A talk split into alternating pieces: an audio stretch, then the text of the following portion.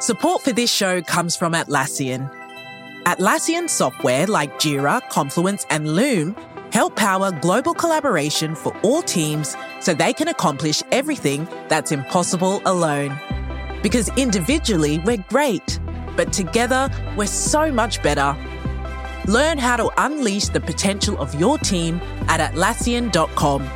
That's A T L A S S I A N.com.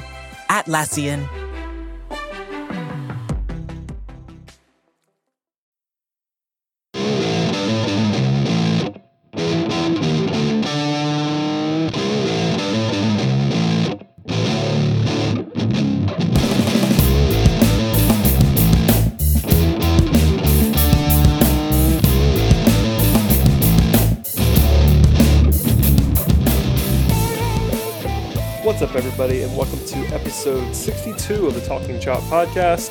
I am your host, Brad Rowland, after a little bit of a uh, long absence for you, my friend, uh, we have Eric Cole on the podcast today. What's up, Eric? Yeah, by court order, I wasn't allowed to be on the show for a while. I'm not really sure what happened, but you know, Uh, you have your own podcast now, so I try to I try I to let you I try to let you do that uh, and not steal you too often. And uh, but of course, now now that now the season's rolling on, I need I need my prospect fixed too. So uh, you're the person I trust the most on Braves things. Uh, so there you, there you go. Welcome, sir. I appreciate you doing this. absolutely, it's good to be here. Uh, we will get to some minor league stuff later on. Uh, and that's but you're also uh, a major league guy as well. You do both, so uh, I, I, I, I, I've been known to watch the major league club from time to time. you, you do. You're plugged in. Uh, things are not going Do, super do- well. do- do they do they still play at Turner Field? Is that is that is that is that, tri- is that the case? Something else happened? Yeah, they, I think they might have moved somewhere uh, recently. Um, have you awkward. have you been by the way? Have you been? Uh, yeah, yeah. I, w- I went I went Easter Sunday. I, I took went. my- I I went. took- I went. I went the day before, so we were pretty close there. Yeah, it was my daughter's first game, uh, first baseball game ever actually. So it was a, it was a really good day. I caught a foul ball. Uh, Wow, that is a good Yeah. day. yeah, I, th- I'm pretty sure it hit three different people before it got to me, and I didn't even get out of my seat to get it, but it, I got it. Yeah, well, uh, that's good fortune. I've, I've never caught one. This is a, this is something of a sidebar, but I have never caught a ball, foul, fair, anything at a baseball game, and I've been to hundreds of them. It's kind of Well, bizarre, but Well, she she knew that my my father in law had gotten balls in batting practice, so she really wanted one. So we went out there in the sun, and for like an hour and a half, and didn't really even come that close. And she started getting upset, and I told her, I'm like, look, I've been to a lot of baseball games, I haven't even come close to getting one. And then literally an Erick Aybar foul ball landed right in front of me. oh, shouts to Erick Aybar, Braves Yep. legend. Yep. Thank you, Eric. Appreciate it. That's uh, that's phenomenal. Um, well, things are going better for you than they are for the Braves. That was a segue, a professional segue, we would say, in the business. But Nice. uh, the Braves have lost six games in a row. Um, they Yep. evened things up. Last time we were on the podcast, actually a week ago, um, the team was six and I think five and six or six and six, uh, and was scorching hot. And now they are the exact opposite of that after losing six in a row. So. Uh, I mean, it's too early to actually like panic and stuff, but today was another brutal loss. Uh, Saturday was brutal in the fact that the Braves came back and took the lead on the, uh, well, tie the game, then took the lead, uh, and then blew it in the bottom half of the 10th. Sunday was a slow bleed as well. Um, there were some positives, but um, back to back to back home runs in the eighth inning is never, never Yeah. good. Uh, so, no, it's not good. No. yeah, I mean, I guess we can just. I guess the easiest way to ask you this is: um, Is it time to panic and jump jump off bridges, or is this something that's just going to happen uh, from time to time with this team? it, it is certainly not time to panic, but here's the caveat: if something could go wrong for the Braves, it has gone wrong. They've had uh, in Pittsburgh, they had a walk-off home run by a guy who has now been suspended for like 80 games for PED use. then we've we, uh, multiple bullpen collapses where like the Braves came back and rallied and took a lead, only to have it lo- only to have it lost by the bullpen, whether that be Jim Johnson or uh, today was Vizcaino, and there's there's there's been multiple culprits here with the bullpen, uh, and what seems to be a historically bad bench. I mean, every time we need a pinch hitter and like we have like two on or the bases loaded, and then Snitker goes, "Okay, Emilio Bonifacio, go do your thing." It's it's it's painful because you feel like you know what's going to happen, and I, I don't have a great solution to that problem because bench bats are always going to be, you know, hit and miss anyway. But ours is really, really bad. So I don't know. Maybe with Ryan Howard getting signed, and maybe he, he maybe he can be like a pinch hitter, where at the very least you have to kind of be afraid to throw him strikes because he, you know, he's not the player he used to be, but he, you know, he can still hit a ball a long way if you just pipe it down the middle. So I don't know. I mean, the the way the way the Braves have lost has felt worse than the like a six and ten or a six eleven record this early doesn't really mean that much to me. Um, and with it just feels particularly bad because of the way it's happened because you could very easily see five or five of those games ending up being wins for the Braves, but because either you know Dansby's luck on balls in play has been awful, the bench has been bad, um, the bullpen's you know throwing away some games. I mean, it, they could easily have a winning record night, night, night right now, but instead we're just kind of we, we get to watch these games where we're like, hey, this could happen this time. Oh wait, never mind. You know, it's been peak Barvs, and you don't. It's not. It, that's not a good feeling, and I understand why that's upsetting to some people. But at the same time, they've been in these games a lot of these games late, and I feel like some of that's going to even out down the road. Yeah, it could have been much worse as you're as you're putting it, um, and the fact that the Braves are. I don't know. They, they are minus twenty in run differential, so that's not that's not great. But I'm no. I'm also with you in that there's been some opportunities that they've been that they've squandered in uh, in various avenues. I mean, I mean, you look, look at look at today's game, and that's a that's a that's again the got out of, got out of hand in a hurry there. And even then, even late, they still had another chance with uh, what bases loaded to come back and potentially uh, even things up. So it's a spot where it's frustrating. Uh, it's been it was like I mean, sat, last night, Saturday night, as we're recording this on Sunday, that game was infuriating just for yep. a number of reasons. Uh, just even the way they lost in the bottom of the tenth with like just balls that were uh, playable, but the plays didn't get made in the field. You know, there's just kind of a, it, has been something different all well, the time, but it's well, been frustrating. And then and, and, then there's like the CB Bucknor game yep. where he could he couldn't figure out how to play. He couldn't do do any aspect of his job well at all as an umpire. Uh, and then you have the like you know when you mentioned the run differential, really you can look at Bryce Harper owning T- Julio Teheran in a game, a bad Bartolo start, and then the game today, and that's almost all of that run differential. Those are just three losses. You know what I mean? But they it looks bad. you know what I mean? Those games were not fun to watch, obviously, but at the same time, with when you're dealing with small sample sizes, things can get look a little wonky, and I'm I'm just not that worried yet. Yeah, I do think run, differential is a good indicator later on, but right now it doesn't mean yeah. a whole lot. It's just worth pointing out at least. You mentioned actually, I was we were talking about this later, but let's just get to it now since you mentioned it. Uh, Julio's a guy that I enjoy a great deal, but uh, I, I wrote this down to talk about Bryce Harper and the fact that he just, for some reason, absolutely owns Julio. Uh, the numbers are kind of staggering. Uh, yeah, it's pretty bad. I'm going to read these off. Uh, 30, 33 career plate appearances against Teheran. Uh, Harper has 15 hits, 7 homers, 17 RBIs, and 5 walks. He has a 455, 538, and a 1,182 slugging percentage. Uh, so I mean, it's a small sample, but it feels like.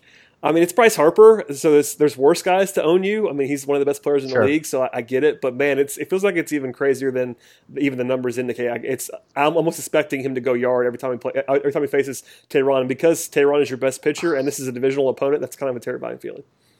Yeah, I feel like Teheran's approach too is like he he kind of takes that rivalry personally. Like you know, like the, it's an interdivision rival, and obviously Bryce Harper is both a very, very, very talented player and also not a particularly well liked one. And Braves fans, and I'm sure that the Braves players just want to like you know just blow him, just blow the ball past him and be done with him. Um, I just don't think Teheran has that stuff, and I feel like he's pretty aggressive the way he pitches to him. Just kind of like you know pitches that are kind of like middle in, and then you know just daring him to hit it. And Bryce Harper, I mean, Bryce is a lot of things, and he as a guy that you can definitely there's holes that you can take advantage of at times. But he's not the kind of guy you can just like pipe it in the strike zone and not have a lot, really something on it, and, and then not get punished for it. Because like I said, he's one of the best talented players in baseball. So I wonder if his approach in those at bats is necessary is good. Um, but at the same time, you, you know, it's Bryce Harper. Uh, the the numbers aren't good, and I mean, 33 career at bats. I mean, that's not a big sample size, but it's not a really small one either.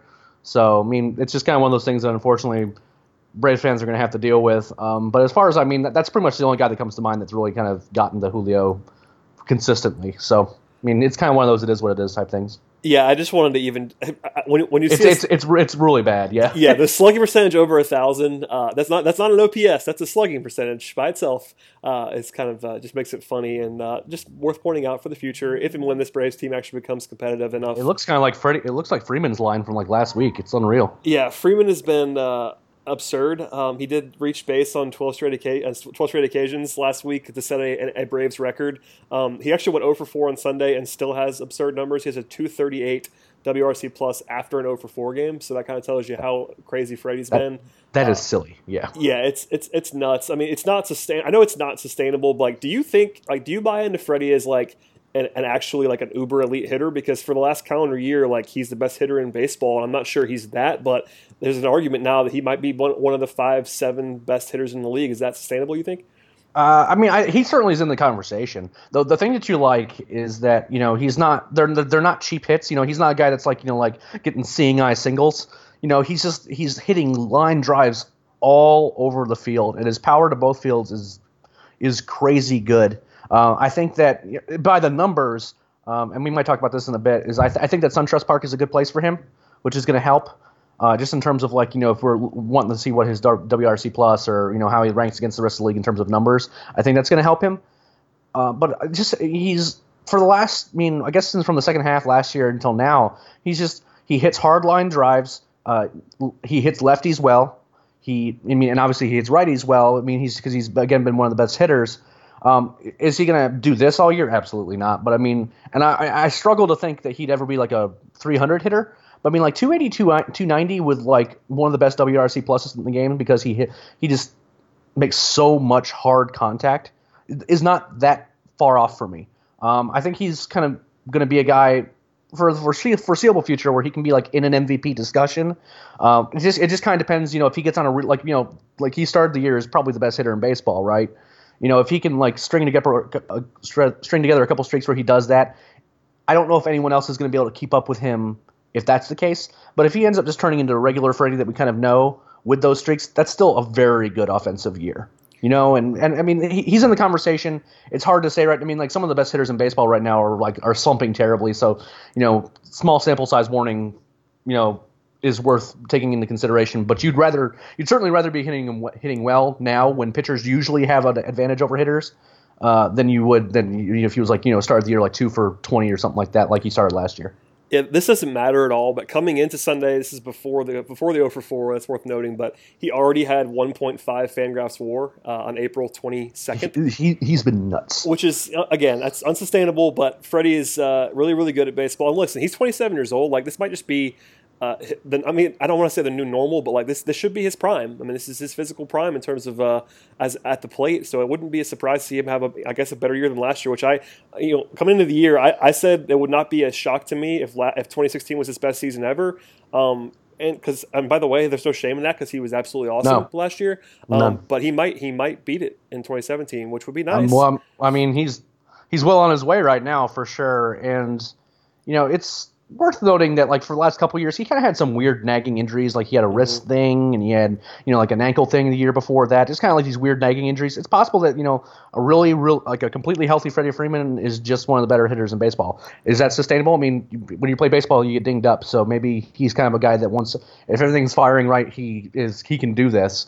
But you know at the same time with like you know some things bothering him he might not be nearly as good so yeah, I mean, we'll. I mean, he's definitely healthy. At least he looks healthy. Yeah, well, well, if, if he's not healthy, then you know, keep doing whatever you did to him. Yeah, know, my goodness. Uh, yeah, Freddie's Freddie's been incredible, uh, and it's good to focus on him to make your life a little bit happier on this fine uh, Sunday evening. With that said, uh, people keep asking me, and I know it's too early to talk about this, but we haven't. I've, I've purposely spent the last two weeks ignoring it on the podcast, but I'm putting you on the spot along with myself now. Uh, people think that SunTrust Park is just a hitter's park now, for sure. Uh, it's still too early to say that, but it certainly feels like it's going to be one that might help Freddie in the future as well as some other people. But um, do you, does it feel that way to you? I, I, I, guess some of these uh, some of these lazy fly balls that are getting out of the park. There was one on the, on the night that I was there. The, I believe it was from Adonis Garcia that I could not believe left the ballpark while being in the building. Is it feeling like to you that it might be uh, a strong hitter's park? Is that I guess I know it's too early, but I guess I have to ask.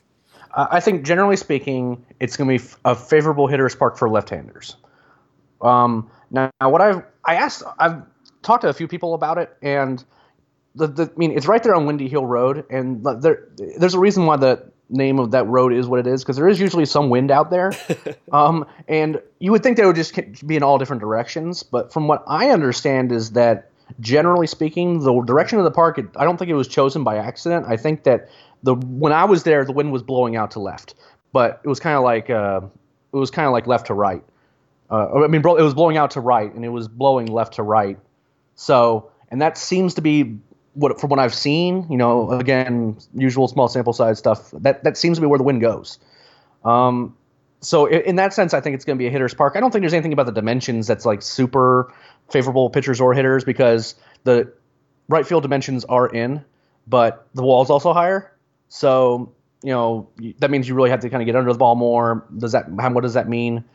I don't know, but I I didn't notice anything that was super out of the ordinary. But I will say that there was a there was a bit of a breeze, and I feel like that maybe based on that location that there's going to be some wind. If that's something that's a consistent thing, then you know that that's where I would point to it being slightly a hitter's park, but I know that some folks were saying that they thought it was going to be slightly pitcher friendly, and that's just not true at all. Yeah, that was the thing that sort of struck me was that we all heard that coming in before yeah. baseball was ever played there, that it might be uh, more pitcher friendly. And the people that I have talked to that are there all the time, um, that I you know get some information from, it feels like you know just, all, all, you keep hearing is that the ball just jumps. And and you throw in that relatively short porch and, and right center that Freddie Freeman's already talked about the, how how, he, how much he enjoys the 375 in right center or whatever it is like that um, might just be uh, I mean it's not going to be Coors Field or anything but it might no. be uh, it's going to be favorable I think.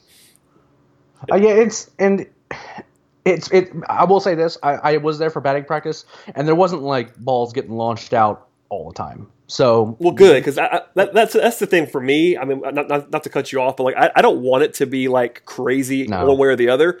I like I like it to be somewhere in the middle, and even if it just leans one way, and we kind of know which way it leans. I just don't want it to become like even like you know Chase Field or Great American Ballpark, where like it's not quite Coors, but it's a very very strong hitters park. I'd rather it's somewhere yeah. or like a White Sox room. park where like you hit the ball like a pop up, all of a sudden the wind catches it and it goes 400 feet somehow. Yeah, yeah. I, I don't want that. I mean, it might. I guess it might happen down the line if you know, especially when the wind's flowing. I mean, I guess the concern is that this early in the year when it's not hot yet, the ball's already jumping like that, then you could be uh, in some trouble because normally when it gets hot stuff the ball starts flying out a little bit more. But we'll we'll see.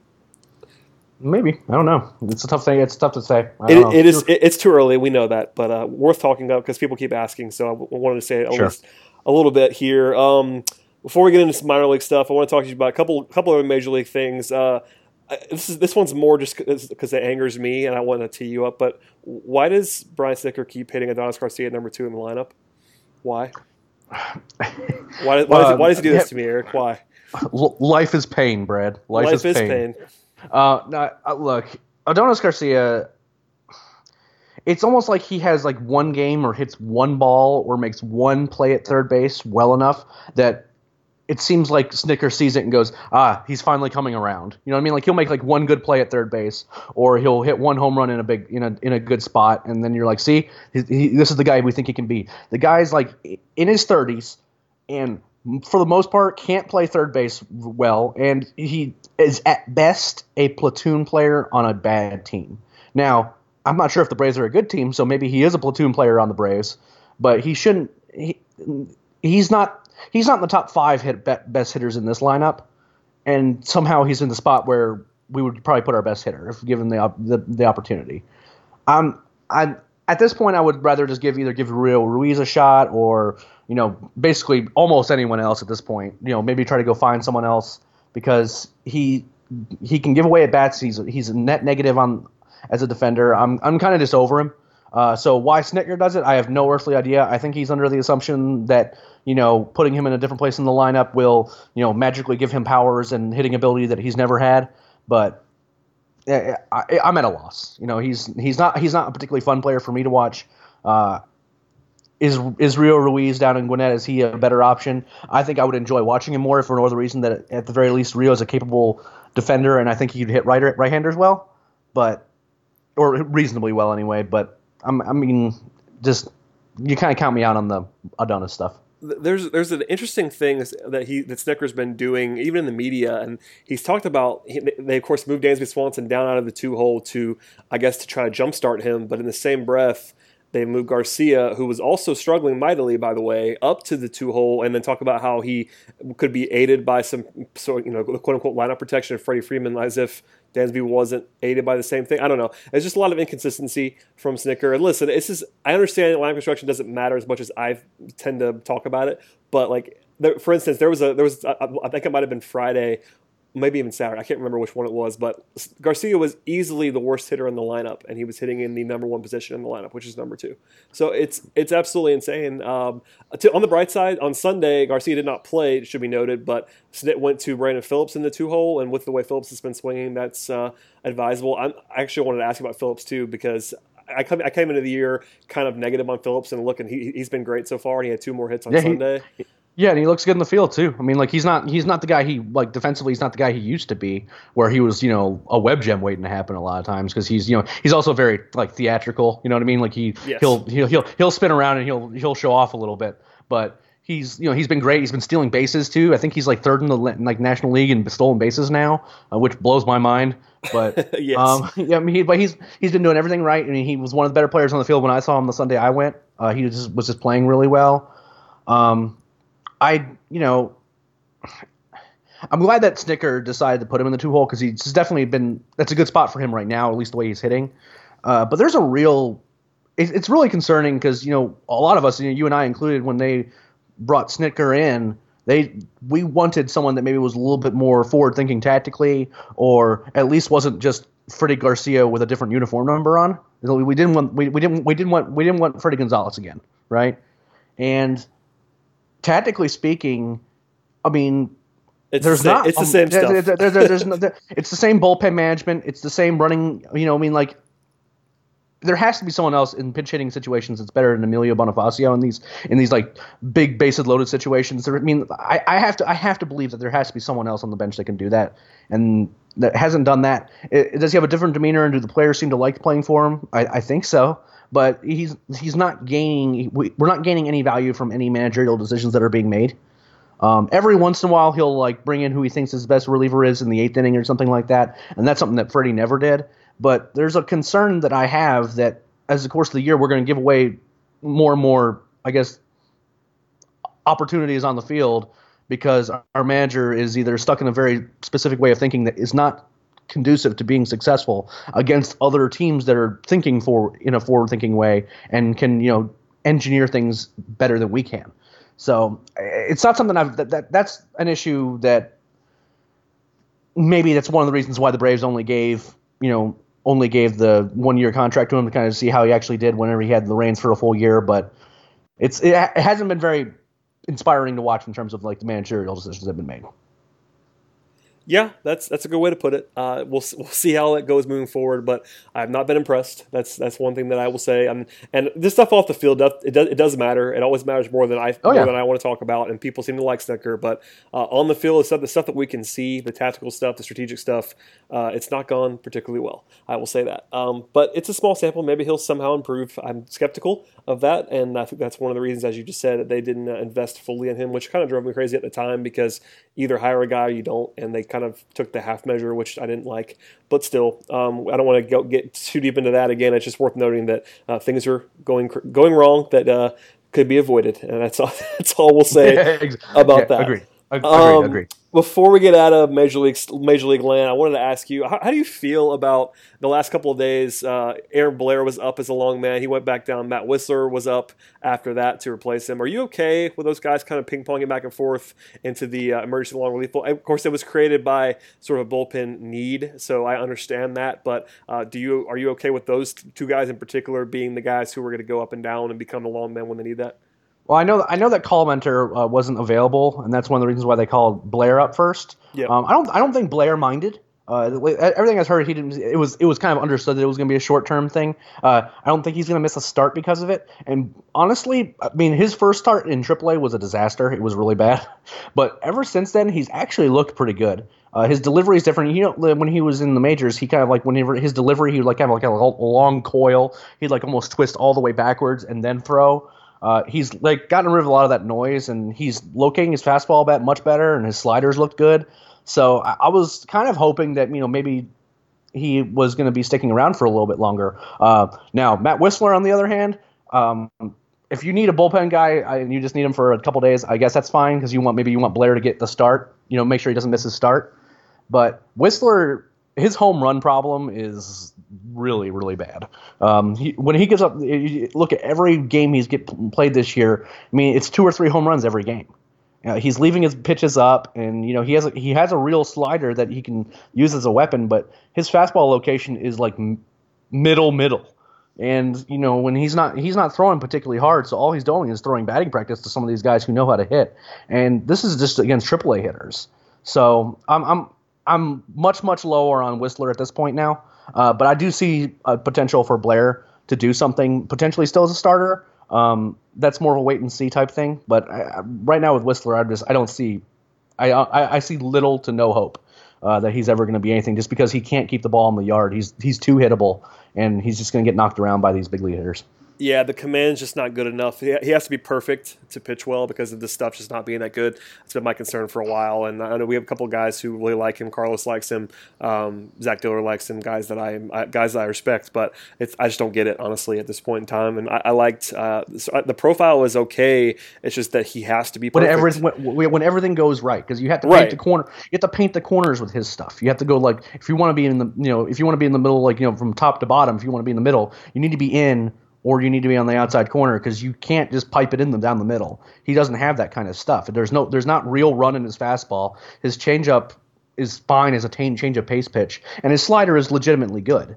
But if you're sitting on his fastball and you once it comes, it, there's it's not doing anything that's going to fool you. Well, it's yeah, not. So it's it's the situation where I mean, for instance, like he's he's allowing almost almost a home run and a half per nine innings in the majors. Um, and it's not that it's not that small of a sample, but like his his his control was good, like by a regular starter standard. He's only walking three guys per nine in his major league career, but he has to be a guy who walks like one and a half per nine, just because he cannot give up base runners because he's always going to give up. Even if he fixes the home run problem, so to speak, he's always going to give up more than you want because of the fact that he's so hittable. If he misses at all, it's going to be meat for other people, and he just has to be an elite control guy. He's just not elite. He's good enough to like be a you know he's a major league-ish pitcher. Like he's not an embarrassment on the mound. Like he has a career 4.88 ERA. That's not good at all, but it's not like you can't function. Like he could be a fifth starter for a bad team, I guess. But aside from that, in terms of like upside, where, where, where this rotation's probably headed with all the guys that they have competing for these spots in, in the future, I just I don't really see that spot for him. I just don't. I'm with you. Uh, well, anyway, I wanted to at least get that out there because it's sort of a news item too that those guys were uh, up and down, and uh, Wisler, I guess, is still on the team as we record this, so we'll see how long he lasts up. Up, but uh, yeah, that was it was all spurred on by Cole Betcher being unavailable, but still, the fact that they went went ahead and brought Wisler up again after they sent Blair down was kind of uh, I don't know if that it wasn't that weird, but it was uh, at least noteworthy that he that they were able and willing to do that. Um, one more thing about calls from AAA. We mentioned Ryan Howard at the top. Uh, he looked good in Gwinnett in his debut, but you know what does that mean? Uh, are you are you at all excited about Howard? Is he a guy that like could function on? Obviously, he's a non-defensive entity entity, but he also would probably be the best hitter on the bench right now in the major league. So, do you think he can be up anytime soon? We, talked, we were talking about this like probably two weeks ago, and he didn't even appear in Gwinnett until over the weekend. So, I guess it's the timeline's sort of funny. But do you think he can be helpful when and if he arrives? Um, we had uh, Jeff Jones, uh, one of our writers. He saw Ryan down in uh, extended, and he said that you know he looked he looked fine. He was he was still trying to get in game shape, and now that he's in AAA, meaning obviously he's only had one game, but he looked good there. I don't know. How do I put it? I don't. I mean, I would put him on the bench right now anyway. I wouldn't. It wouldn't matter to me in the slightest if we did that or not, because he, I mean, the, right now the bench is so bad that having someone that at least has some that has some ability to put fear in pitchers and make them understand that the you know there's going to be consequences for you know just throwing strikes that he can still turn around on a pitch, uh, even if he can't do it as much as he used to. I mean, I don't think he needs to stay in Gwinnett long because honestly, he's not competing against anyone that he's not competing against anyone on that bench that's really going to have a long baseball career beyond this year, regardless. I just don't know how that affects certain other roster decisions, like you know who's going to be backup center fielders and in the outfield and things like that. So I'm hopeful, but that he'll be up soon because I just rather have a bat that is worth something uh, on the bench. But also, I mean, all he would be doing is backing up Freeman and because you can't you can't put you can't put Ryan Howard in the outfield. I just don't see you that. You can't put him anywhere. No, he's yeah, he's a pure bench bat. Which listen, I mean, it's it's kind of funny to talk about it because I'm all about some versatility on the bench.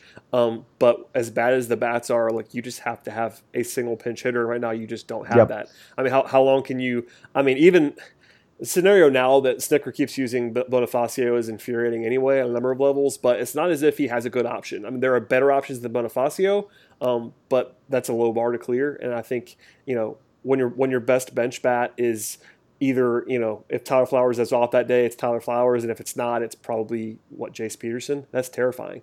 You have to you have to have somebody else to pinch hit in a big spot, and they just don't have anyone right now. So yeah, nope. call, call, up Ryan Howard as soon as he's even close to ready. I, am with you on that all the way. And I'm not sure they'll yeah, do mean, it. Yeah, and you know, there, I, I, there's nothing you lose if it doesn't work out. You know, right. I mean, he's not.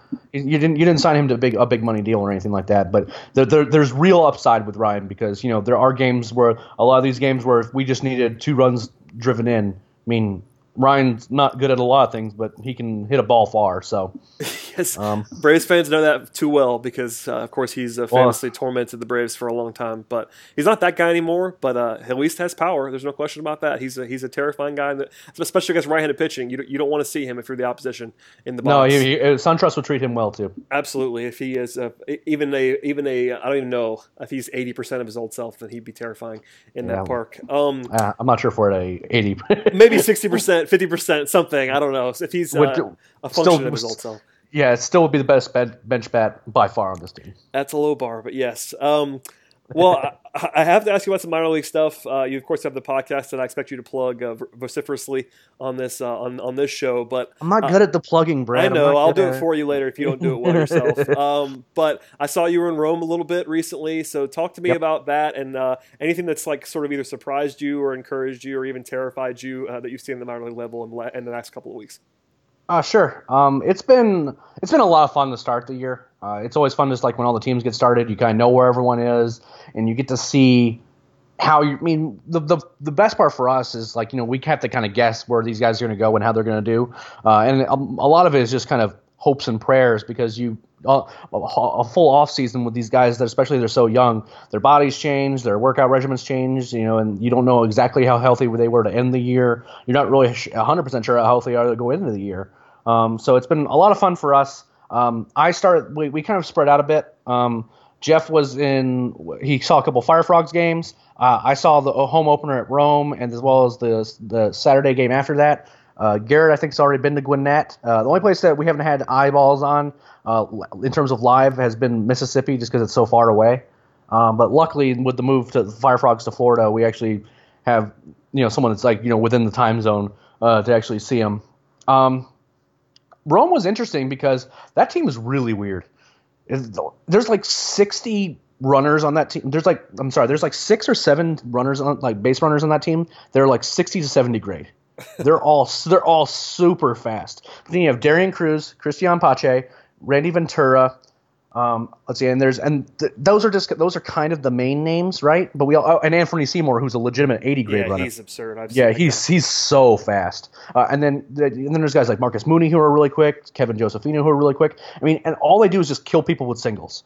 Like it, it is all singles all the time with like Cristian Pache and Anthony Concepcion occasionally hitting a double, Juan Yepez occasionally hitting a double, and like but other than that, they're just running wild in low A. Uh, so they're really fun to watch. Um, Randy Ventura has been kind of a funny guy because you know when he was in the Dominican Summer League, he stole like 50 or 60 bases, and everyone wanted to know how well he was going to do. It was kind of like a running joke that he was like kind of like the man, the myth, the legend type thing.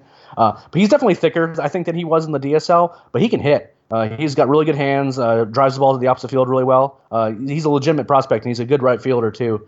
Uh, Cristian Pache's looked really good in the field. Uh, at, at the plate, it's been kind of hit and miss at times. The approach on this whole team is a little, you know, you know, it's, it's a swing first, ask, que- ask questions later um, type of approach. They, they, they, do strike out a good bit, but they also put the ball in. They're also like they make enough contact, and once they do, they start. You know, basically every single is a threat to be a double or a triple. So uh, the position prospects have looked really fun uh, and really interesting.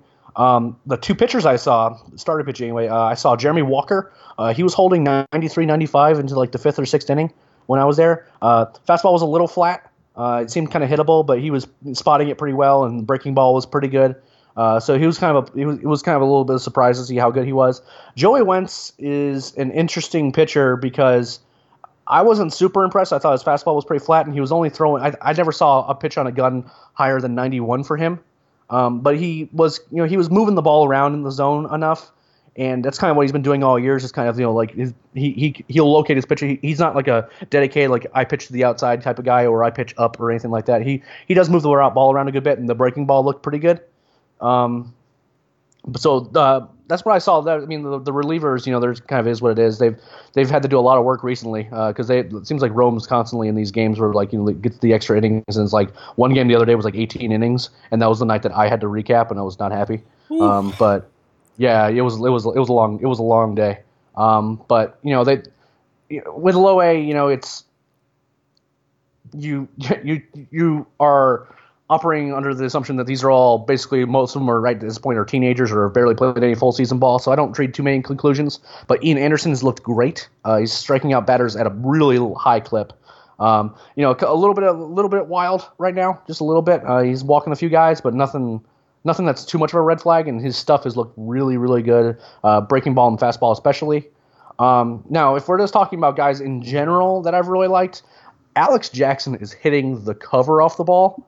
I mean, he's I, I I had it pulled up earlier, but I think his like his OPS is like almost a thousand yeah, I was that, that, was the guy I was going to ask you about specifically because that's the name that people keep asking uh, me and the Talking Chop account about, and it's I mean it's a it's a he's a big name, but also sort of a buy low that the Braves did. So uh, I saw the numbers. Obviously, I will defer to you on scouting stuff, but uh, it seems pretty encouraging at least early on. Uh, he looks looks looks really good. I mean, I, I think he's like striking out maybe at a, like a little less than a quarter a quarter of the time, which is not really what you want to see, especially since I think he's only walked twice but he's also kind of he's making really good loud contact and he's working deep counts. Uh, the nice thing about the Fire Frog, well, the bad thing about the Fire Frogs is that they don't have an MILB TV stream. Uh, nothing, no one in the Florida State League really has you know video streams of them, which is really infuriating. But their audio stream is excellent, so you kind of get a good idea as to kind of what's happening in the bats, and you know it gives you at least some semblance of what's going on. And between what I've asked a few people how he's lo- how he's looked at the plate, uh, as well as kind of following that. You know, he's working deep counts. It doesn't seem like he has an approach problem. Uh, it doesn't seem like his swing is super long. He's just he's been really really good. He's he, he I think he went hitless today, but I think he's had three games all year where he hasn't gotten a hit. He's just had constant streaks over and over again, uh, doing really really well. Um, and you know hitting for power, hitting for average. You know, right now I think he's hitting like 320, 330, something like that. You know, he's just doing really well, and more importantly, behind the plate, he's probably played a little less than half the games there, uh, and his pitchers love him. He's calling good games. You know, when they're struggling, he'll he seems to like be able to kind of rein them back in and start calling pitches to kind of get them back to get their confidence back. And you know, I don't think he's trying to do too much back there. And he hasn't. Mean, I think he has one pass ball, maybe a couple errors. You know, a couple throwing errors. Uh, has caught a couple base stealers. He hasn't, he hasn't caught guys at like a high high clip, but you know, considering a guy who hasn't caught since high school, I mean that's for, and for an organization that desperately needs a catching prospect, he's a really good one. Uh, and I think that there's he's gotten better and better behind the plate defensively. That he's he's going to jump up jump up some lists in terms of prospects this year, and he's really really good start so far. Um, pitching wise, I mean, to the surprise of absolutely no one. Here we go. Uh, Mike Soroka is really good at baseball. Yes, yes, really, give it to really, me. Uh, uh, okay, well, for to be fair, Kolby Allard also really, really good at baseball. That whole rotation is ridiculous down in Mississippi. For any of our listeners who are in Mississippi, just go to Pearl and just watch any of the, any of those guys. Any of them's fine because they're all so good uh, and they're they're they're so fun to watch for all of them are for different reasons. But Mike's just not giving up anything, and it, it's it's hilarious because the first start I saw, the strike zone, this umpire was easily two thirds the normal strike zone. There was he wasn't giving up anything on the outside, right? Just like if it was on the outside corner, it was a ball. It didn't matter.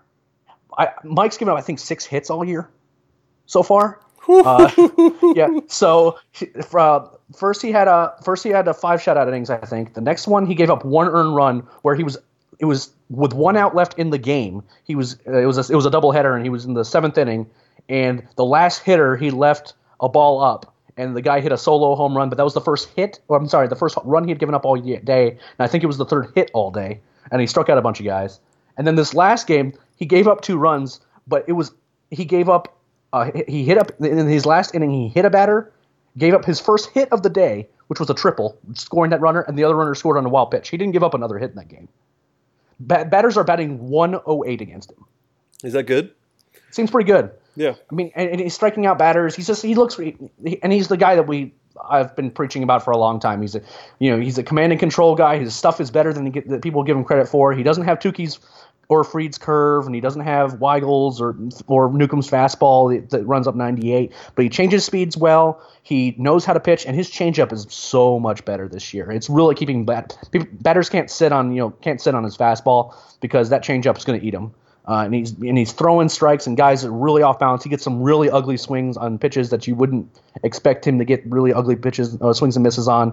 Uh, he's striking out more batters this year than he was last year. Um, I thought that a move up, like a, an aggressive move up, might help him a bit because you know he's not just going up. He's not against low A hitters or just you know, you know, swinging and praying because there's not there's not whole, as much of a thought process because they haven't really learned how to hit yet.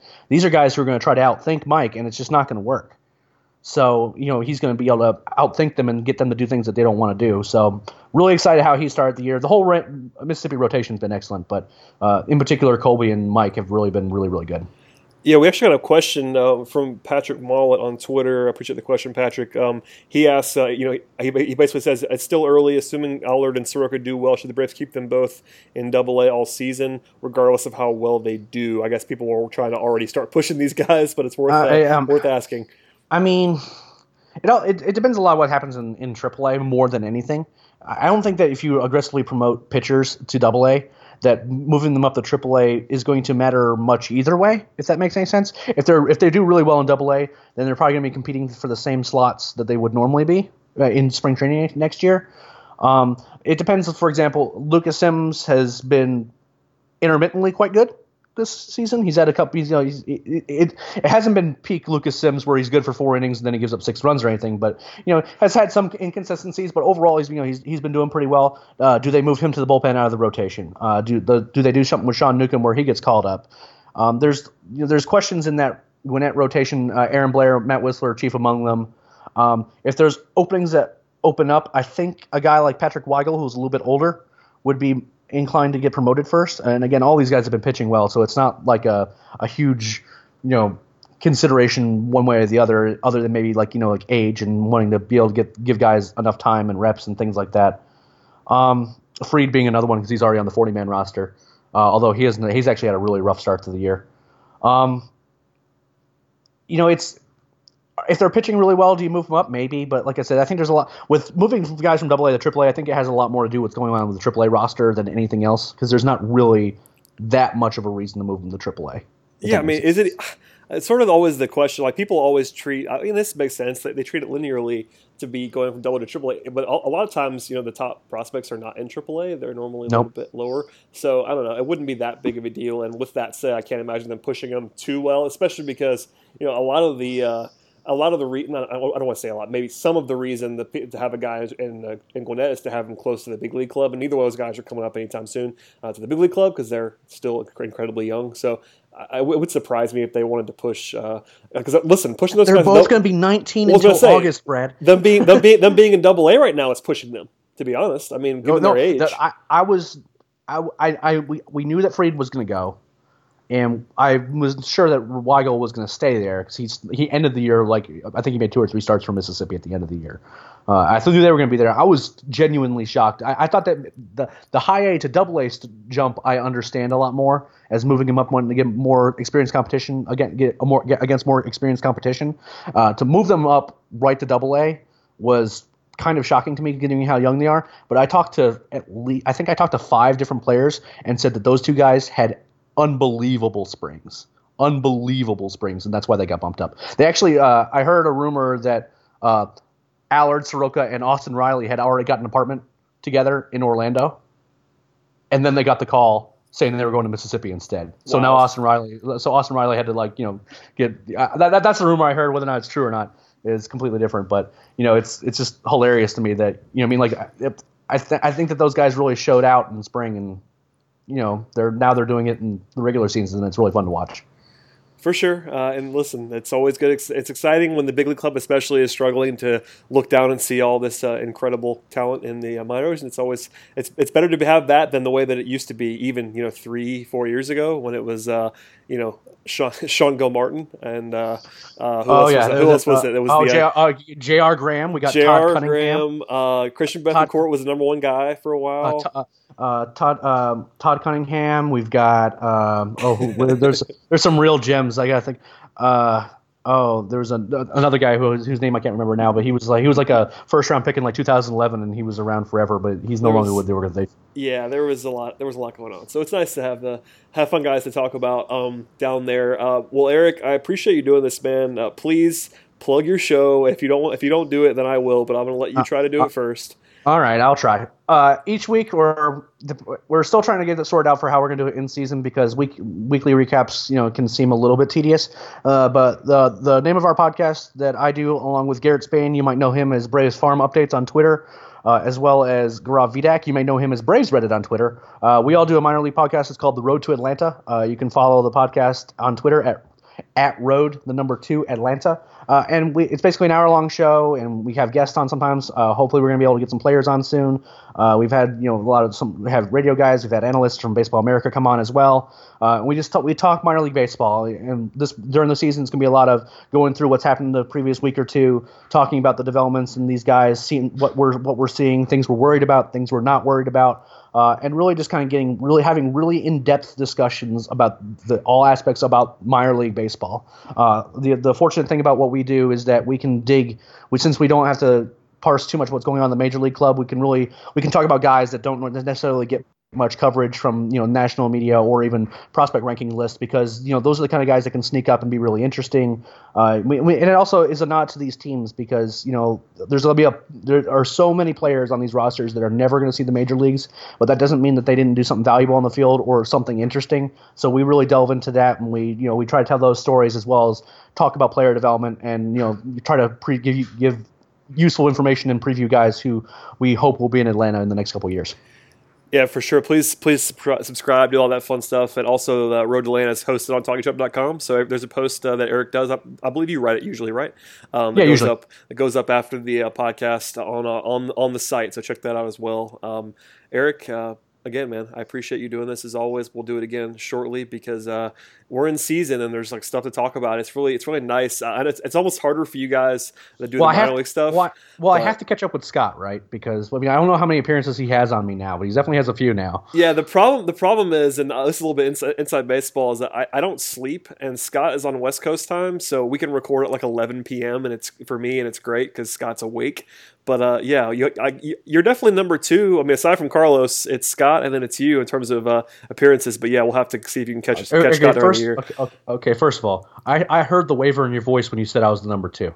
No, Second, I was trying to do the math. Like, am I missing somebody? No, I think that's true. I, I, have, I have a funny story. So we we we did the podcast where we previewed every single minor league roster that was released. Oh yes. We started recording that at like 10:30 at night and it was a 2-hour podcast that I then had to edit that night.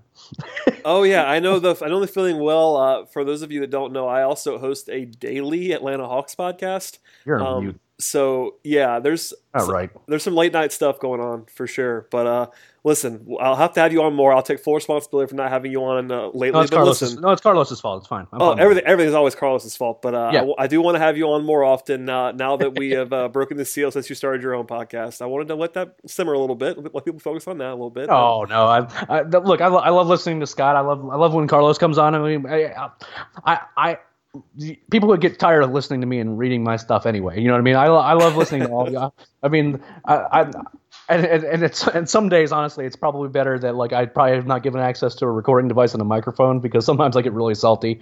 Uh, in particular, the rumors today that because Ozzy Albies was in the state of New York that the Braves are going to be calling him up.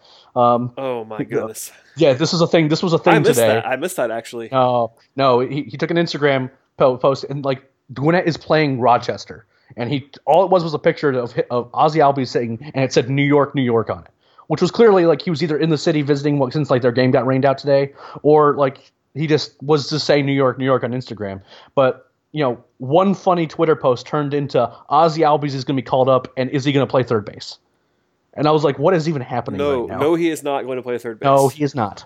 No, he is not. But somehow it got into Bowman's ear, and he had to clarify that this is not going to be happening. yeah, So- and if Bowman has to address it, you know, Bow- Bowman's the uh, the chief. well, so- well, well, that well, that was that was Scott saying, "Please stop this." Oh, I'm sure. And Scott has the somehow Scott has the direct line to Mark Bowman, which I always appreciate about Scott because um, it's good. We can get we can get Bowman's comments whenever we need them. So shout out to Mark Bowman. Shout out to you, Eric Cole. I appreciate you doing this, my friend. absolutely, it was a blast, man. Uh, all right. Well, uh, as for the uh, as for everybody else, we'll be back next week. Uh, hopefully, the Reds will have righted the ship by then, and uh, even if they haven't, we'll be here. So stay tuned.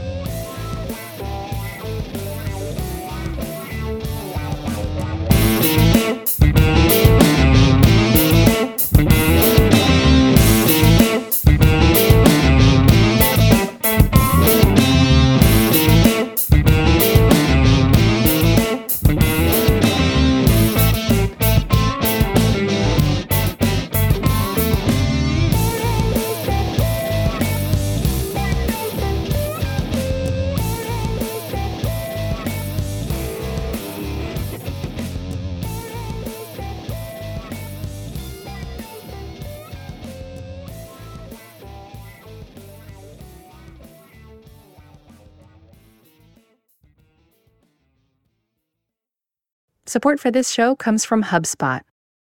More to dos, less time, and an infinite number of tools to keep track of. Doing business has never felt harder. But you don't need a miracle to hit your goals. You just need HubSpot because their all in one customer platform can make growing your business infinitely easier. Imagine this high quality leads, fast closing deals, wildly happy customers, and more benchmark breaking quarters. It's not a miracle. It's HubSpot. Visit HubSpot.com to get started today.